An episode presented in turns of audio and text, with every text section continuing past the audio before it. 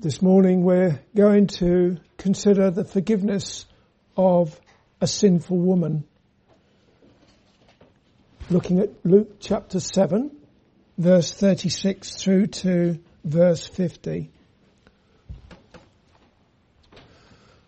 Whilst the Lord Jesus Christ was a guest in the house of a Pharisee named Simon, a woman whom Luke describes as a sinner in Luke chapter 7 verse 37, came in and she proceeded to wash Jesus' feet with her tears. Then she dried them with her hair and she anointed them with perfume. Simon, who was watching, reasoned in his heart that if Jesus was a prophet, he would have known that the woman who touched him was a sinner.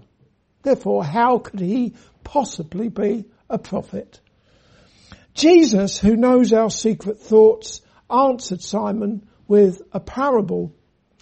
Then turning to the woman, Jesus told Simon what he, that is Simon, had failed to do, and he contrasted it with what the woman had done, how she had ministered to him since the time he entered the house.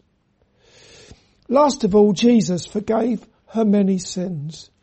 First of all, we'll consider the woman's contrition and her humility. Let's have a look again at Luke chapter 7 verse 37 and 38.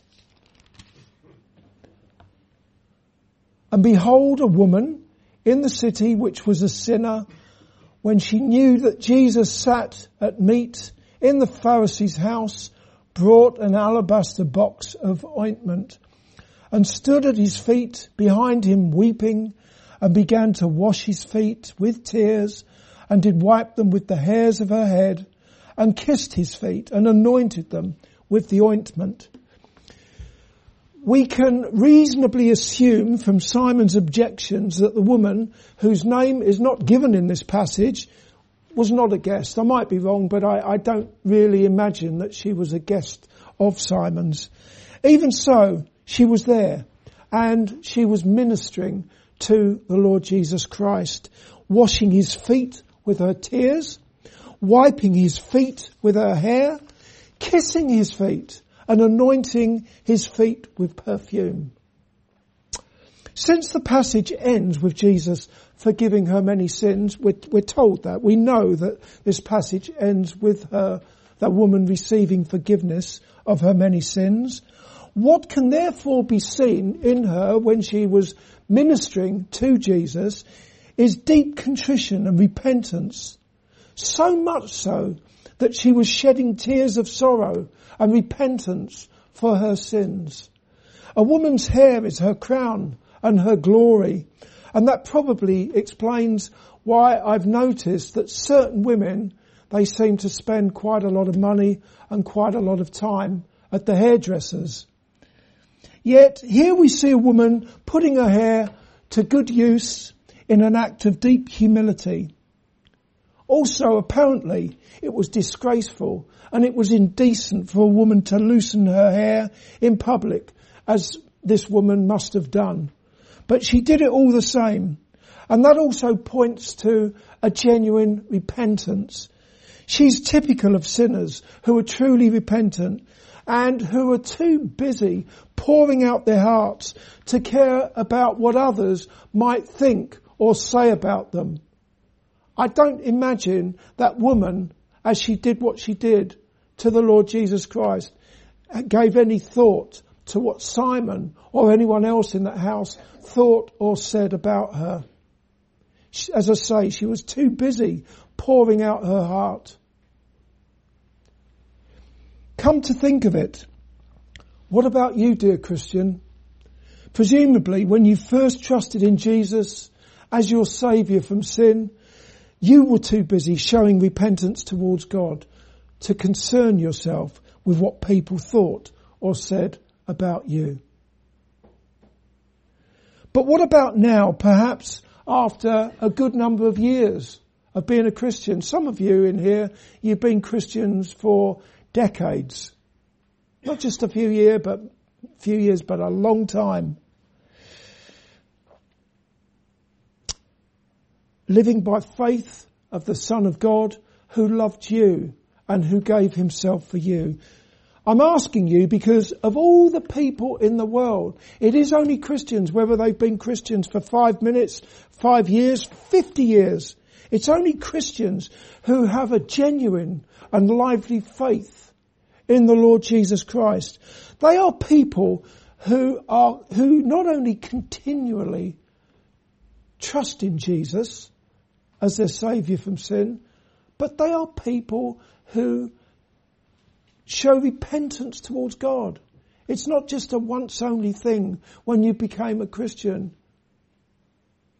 Time and time again, is it not the case that you show repentance towards God as you thank God for Jesus Christ, His Son, who loved you and who gave Himself for you?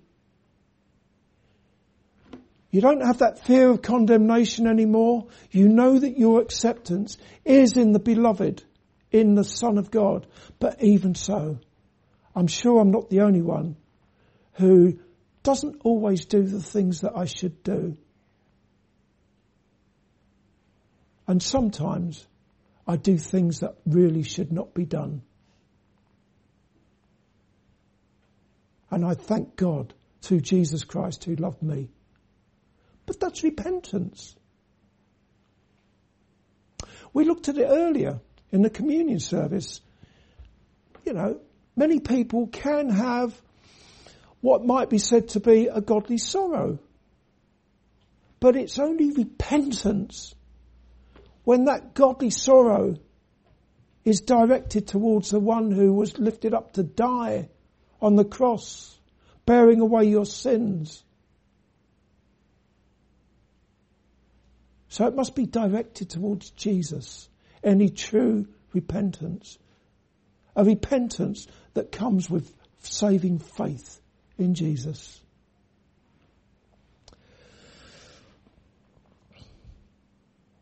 And if that is you, Christian, trusting in Jesus, showing repentance towards God,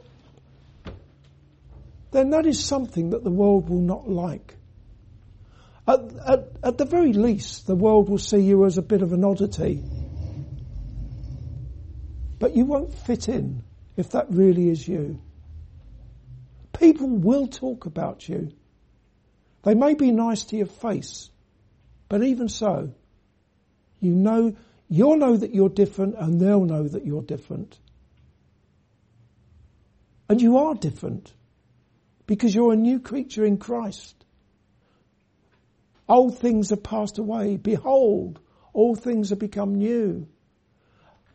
New ambitions, a new set of desires, priorities. The things that you once loved, you now hate. The things that you once hated, you now love. Don't try and fit in with the crowd. And if you do follow Jesus, hearing his voice, following him, people are going to talk about you.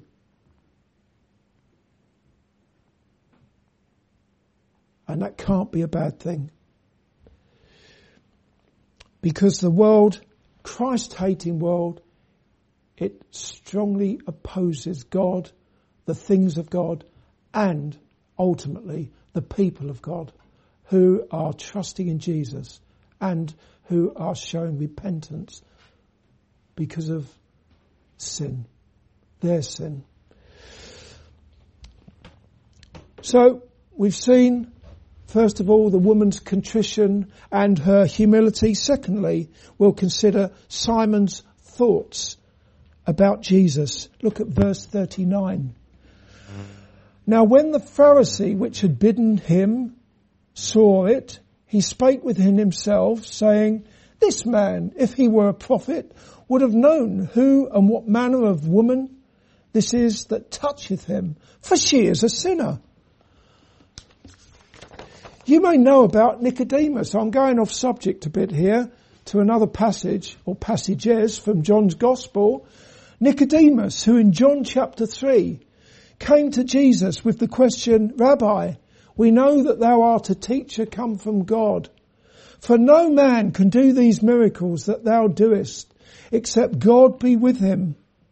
And Jesus said to Nicodemus, Verily, verily I say unto thee, except a man be born again, he cannot see the kingdom of God. In that passage, Nicodemus, who was a Pharisee, just like Simon, a Pharisee, came to Jesus by night. There's no reason to imagine that Nicodemus came to Jesus for any other reason than a sincere reason. He came to Jesus with a sincereness, a sincerity about him. He had questions and he sought answers. Later on in John chapter 7, the Jewish council sent officers to arrest Jesus. They'd had enough of him, what he was doing and what he was preaching, so they t- sent the temple guards to go and arrest Jesus. But they came back empty handed and they said to the council, never man spake like this man. Interestingly, Nicodemus, who was part of the Jewish council, he broke ranks with the rest of them and he said to them, doth our law judge any man before hear him and know what he doeth. Clearly something was going on with Nicodemus that he should dare to break rank with the others and question them like that. And needless to say that it didn't go down too well with the, his fellow members of the Jewish council. Then last of all, concerning Nicodemus, we see towards the end of John's Gospel in John chapter 19 that Nicodemus assisted another council member, Joseph of Arimathea, with the burial of the Lord Jesus Christ. Therefore, it would seem, when you follow Nicodemus on his journey through John's Gospel, it would seem that by the grace of God, the, the grace of God that brought Nicodemus to Jesus in the first place, that Nicodemus the Pharisee came in, out into the light. Although he first came to Jesus under the cover of darkness, finally it would seem that he came out into the light slowly but surely and finally showed himself to be someone who loved the crucified Saviour. There's no hint of Simon the Pharisee being on a similar journey to his fellow Pharisee, Nicodemus. That is abundantly clear in verse 39. For one thing, Simon didn't even consider Jesus to be the promised Christ, the Messiah. That wasn't even going on in his head at the time. Is Jesus the Christ? Is neither Christ? Not at all. Simon rejected Jesus from being a prophet. And that was because, as he saw it, in his twisted mind, Jesus did not even have the discernment to know that the person whom he was touching was a sinner. As for what Simon imagined himself to be, clearly Simon did not imagine himself to be a sinner. The thoughts that were going on in his heart betrayed him for what he really was. A self-righteous hypocrite who, unlike the woman, had no need of repentance. Or so he thought. The way that Simon was quick to speak within himself in verse 39 saying, this man, if he were a prophet, would have known what manner of woman this is that toucheth him, for she is a sinner. That says it all really, doesn't it? That Simon was unrepentant. We needn't imagine that he invited Jesus to his house because he was burdened with his sin. No doubt he just wanted to trap Jesus or to confirm his belief that Jesus was nothing but an impostor. Whereas the woman, as has already been said, brought forth the fruit of true repentance. How different Simon was, not only to the woman, but also to King David, who lived a thousand years earlier. David was a man after God's own heart. That really is something, isn't it? to be, uh, this is from the Bible. The Bible tells us that David was a man of, after God's own heart. Even so, Psalm 51 bears record to David having a broken and contrite heart and praying to God. And this is what David said. Against thee, thee only have I sinned and done this evil in thy sight. David, who was a man of God and uh, was a man after God's own heart, crying out to God, against thee and thee only have I sinned and done this evil in thy sight. The world is full of people whose wicked and deceitful hearts are filled with disdain and contempt for others and blind to their own sin, as was the case with Simon the Pharisee. And for all that, the Word of God clearly teaches that there is none righteous, no, not one. All have sinned and come short of the glory of God. What the Bible is not saying is that we have all made mistakes. I, some, I had someone recently telling me, giving a, a, some form of apology for mistakes that he'd made. I can tell you they weren't mistakes. And we haven't just made mistakes. It goes way beyond that. You only need to consider the cross where the Lord Jesus Christ sacrificially laid down his life to see how sinful sin is. How awful sin is. The suffering and the sacrificial death of the Lord Jesus Christ was for all who have truly repented and truly trusted in Him. From those who have done little more than tell a few lies during their life to the repentant paedophiles and murderers of this sin-sick world. All said and done, we're all hell deserving sinners. Make no mistake about it. The seed of every known sin lurks in every one of us. Thirdly, we'll look at the parable and its application look again at Luke chapter 7. I'm going to read verses 40 through to 43. And Jesus answering said unto him, Simon, I have somewhat to say unto thee. And he saith, Master, say on. There was a certain creditor which had two debtors. The one owed five hundred pence and the other fifty. And when they had nothing to pay, he frankly forgave them both. Tell me therefore, which of them will love him most? Simon answered and said, I suppose that he to whom he forgave most. And he said unto him, Thou hast rightly judged. Jesus, who knows the secret thoughts of our hearts, not just Simon's heart, but all our hearts, Jesus answered Simon by telling him about a man who loaned, uh, loaned money to two people. To one he lent 500 pence and to the other 50 pence. Neither of them were able to repay and their debts were cancelled. Simon was asked by Jesus which of the two would love him most and he answered saying, I suppose that he to whom he forgave most.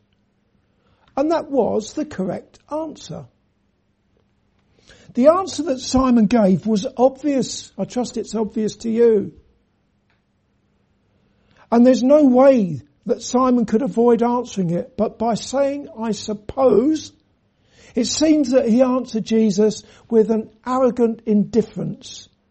Or maybe he was reluctant to give the obvious answer because he sensed that Jesus was about to make an application, an, unfavourable application of that parable concerning him.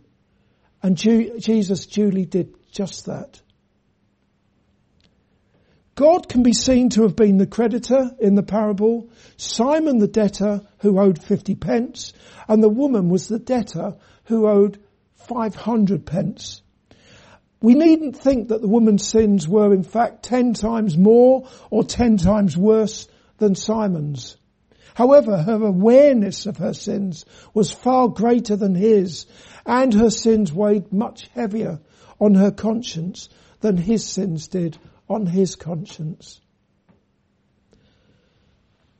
Fourthly, we'll consider Jesus forgiving the woman her sins. Verse 44 through to 50. And he turned to the woman and said unto Simon, Seest thou this woman? I entered into thine house.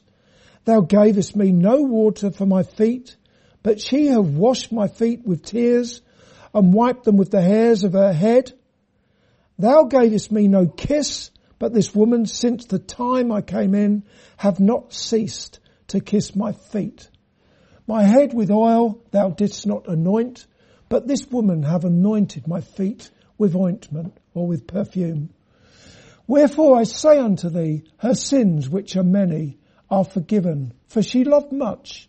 But to whom little is forgiven, the same loveth little. And he said unto her, Thy sins are forgiven. And they that sat at meat with him began to say within themselves, who is this that forgiveth sins also? And he said to the woman, By faith hath saved thee. Go in peace. In the parable, the one who was forgiven most loved most. But it wasn't love that secured the cancellation of the debt.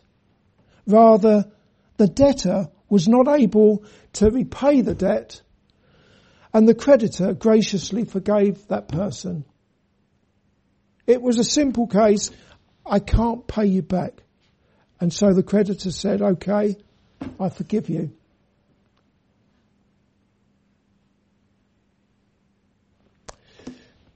The debtor's love, the forgiven debtor's love for the creditor came afterwards.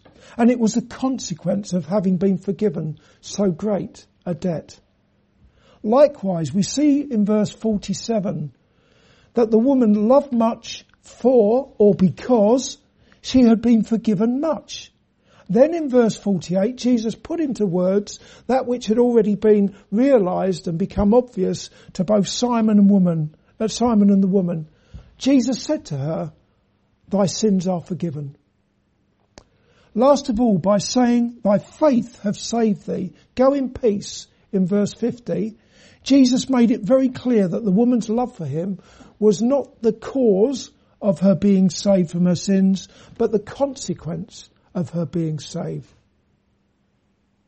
She came to Jesus pouring out her heart as a repentant sinner. Jesus forgave her and she loved him.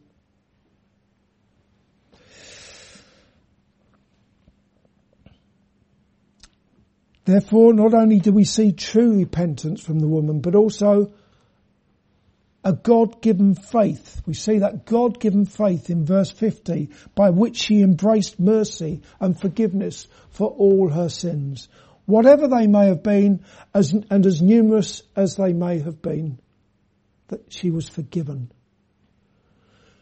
By way of application, one can only assume that Simon the Pharisee and perhaps others who were in his house at the time were enraged within their unrepentant and self-righteous hearts when they heard Jesus declare the woman forgiven of her sins. That as may be, the fact is that Simon is now in torment, in hell, unless the day ever came that he also wept tears of repentance and he also trusted in Jesus, who is so much more than a prophet. He is the Christ, the Son of the living God. As we come to a close, consider this. It's fair to say that any sane and right thinking person desires to have peace. I could ask you to put your hands up, I won't bother, but uh, if I asked you to put your hands up if you want to have peace, I trust that all of you, if you're, if you're sane and you're right thinking, you'd stick your hand up. Stick both hands up. Who doesn't want peace? However, when I and others from this church knock on people's front doors seeking to engage them on in, seek, seeking to engage them in conversation on the subject of peace as we offer them a gospel leaflet entitled Peace with God. That's what, the, that's the first thing they see on the leaflet, Peace with God. Most of them show no interest whatsoever. That shows something of the rebellion of sinful man against God. They don't really see the peace bit. All they see is the with God bit. And they don't want to know. It shows something of the rebellion and the hardness of their hearts. And that's not just the case with the, the people that we meet on the door to door evangelism that we do. More broadly, sin affects every part of our being. All of us. So much so that everyone who has never shown repentance towards God and has never trusted in the Lord Jesus Christ, Jesus who is the Prince of Peace, they're not right thinking. And they are in fact sinfully insane. After all, who in his right mind would want to be an enemy of God rather than know him and address him as Father? You'd have to be mad not to want to know God, your Maker, as your Father. Not even silly or stupid, but mad, sinfully insane. Not of a sound mind. That woman, whatever her name was, she went home in peace. We see that in, in verse 50. He said to the woman, thy faith hath saved thee. Go in peace. She went home in peace, having been saved from her sins by the Lord Jesus Christ. And the peace that Jesus gave was not a temporary condition that might easily evaporate as soon as some kind of trial or tribulation came her way. Because that's the kind of peace most people have in this world. They can be at peace one minute and then the next minute some bad news comes along and that's it. The peace is gone evaporated, vanished. That's not the peace that Jesus, the Prince of Peace, gives to people who repent and who trust in Him for the forgiveness of their sins. Likewise, all of you who are resting in Christ, I trust you have a testimony that the peace that Jesus has given you is one that endures and is an everlasting peace. As the hymn writer said, and we sung it earlier on, our first hymn, pardon for sin and a peace that endureth, thine own dear presence to cheer and to guide, strength for today and bright hope for tomorrow, blessings all mine with ten thousand beside. There are actually broadly, well, there are two types of people in this world. One type is like Simon the self-righteous and unrepentant Pharisee, and the other type is like the woman who repented and trusted in the Lord Jesus Christ for the forgiveness of her sins and for her acceptance before God. She went away having received everlasting peace. Which is good, isn't it? That's very good. The wrath of God abides on abides on the unrepentant, on the Simons of this world. Whereas all spiritual blessings in heavenly places in Christ are graciously given by God to the others.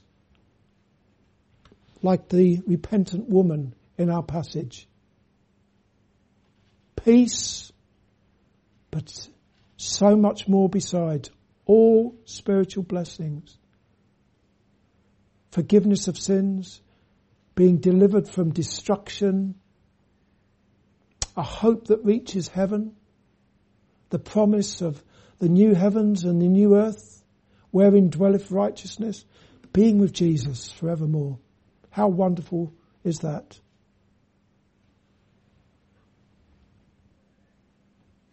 Therefore, don't be proud, don't be arrogant, as Simon was.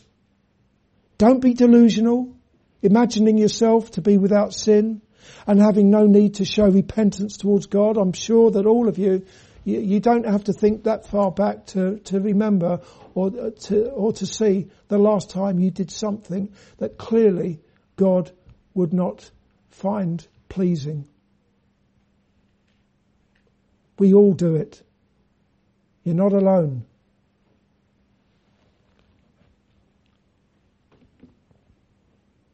Turn from your evil ways and cry out to God for mercy, trusting in the sinless life, the sacrificial death, the, un, the, the, the triumphal resurrection from the dead of the Lord Jesus Christ for your acceptance before God.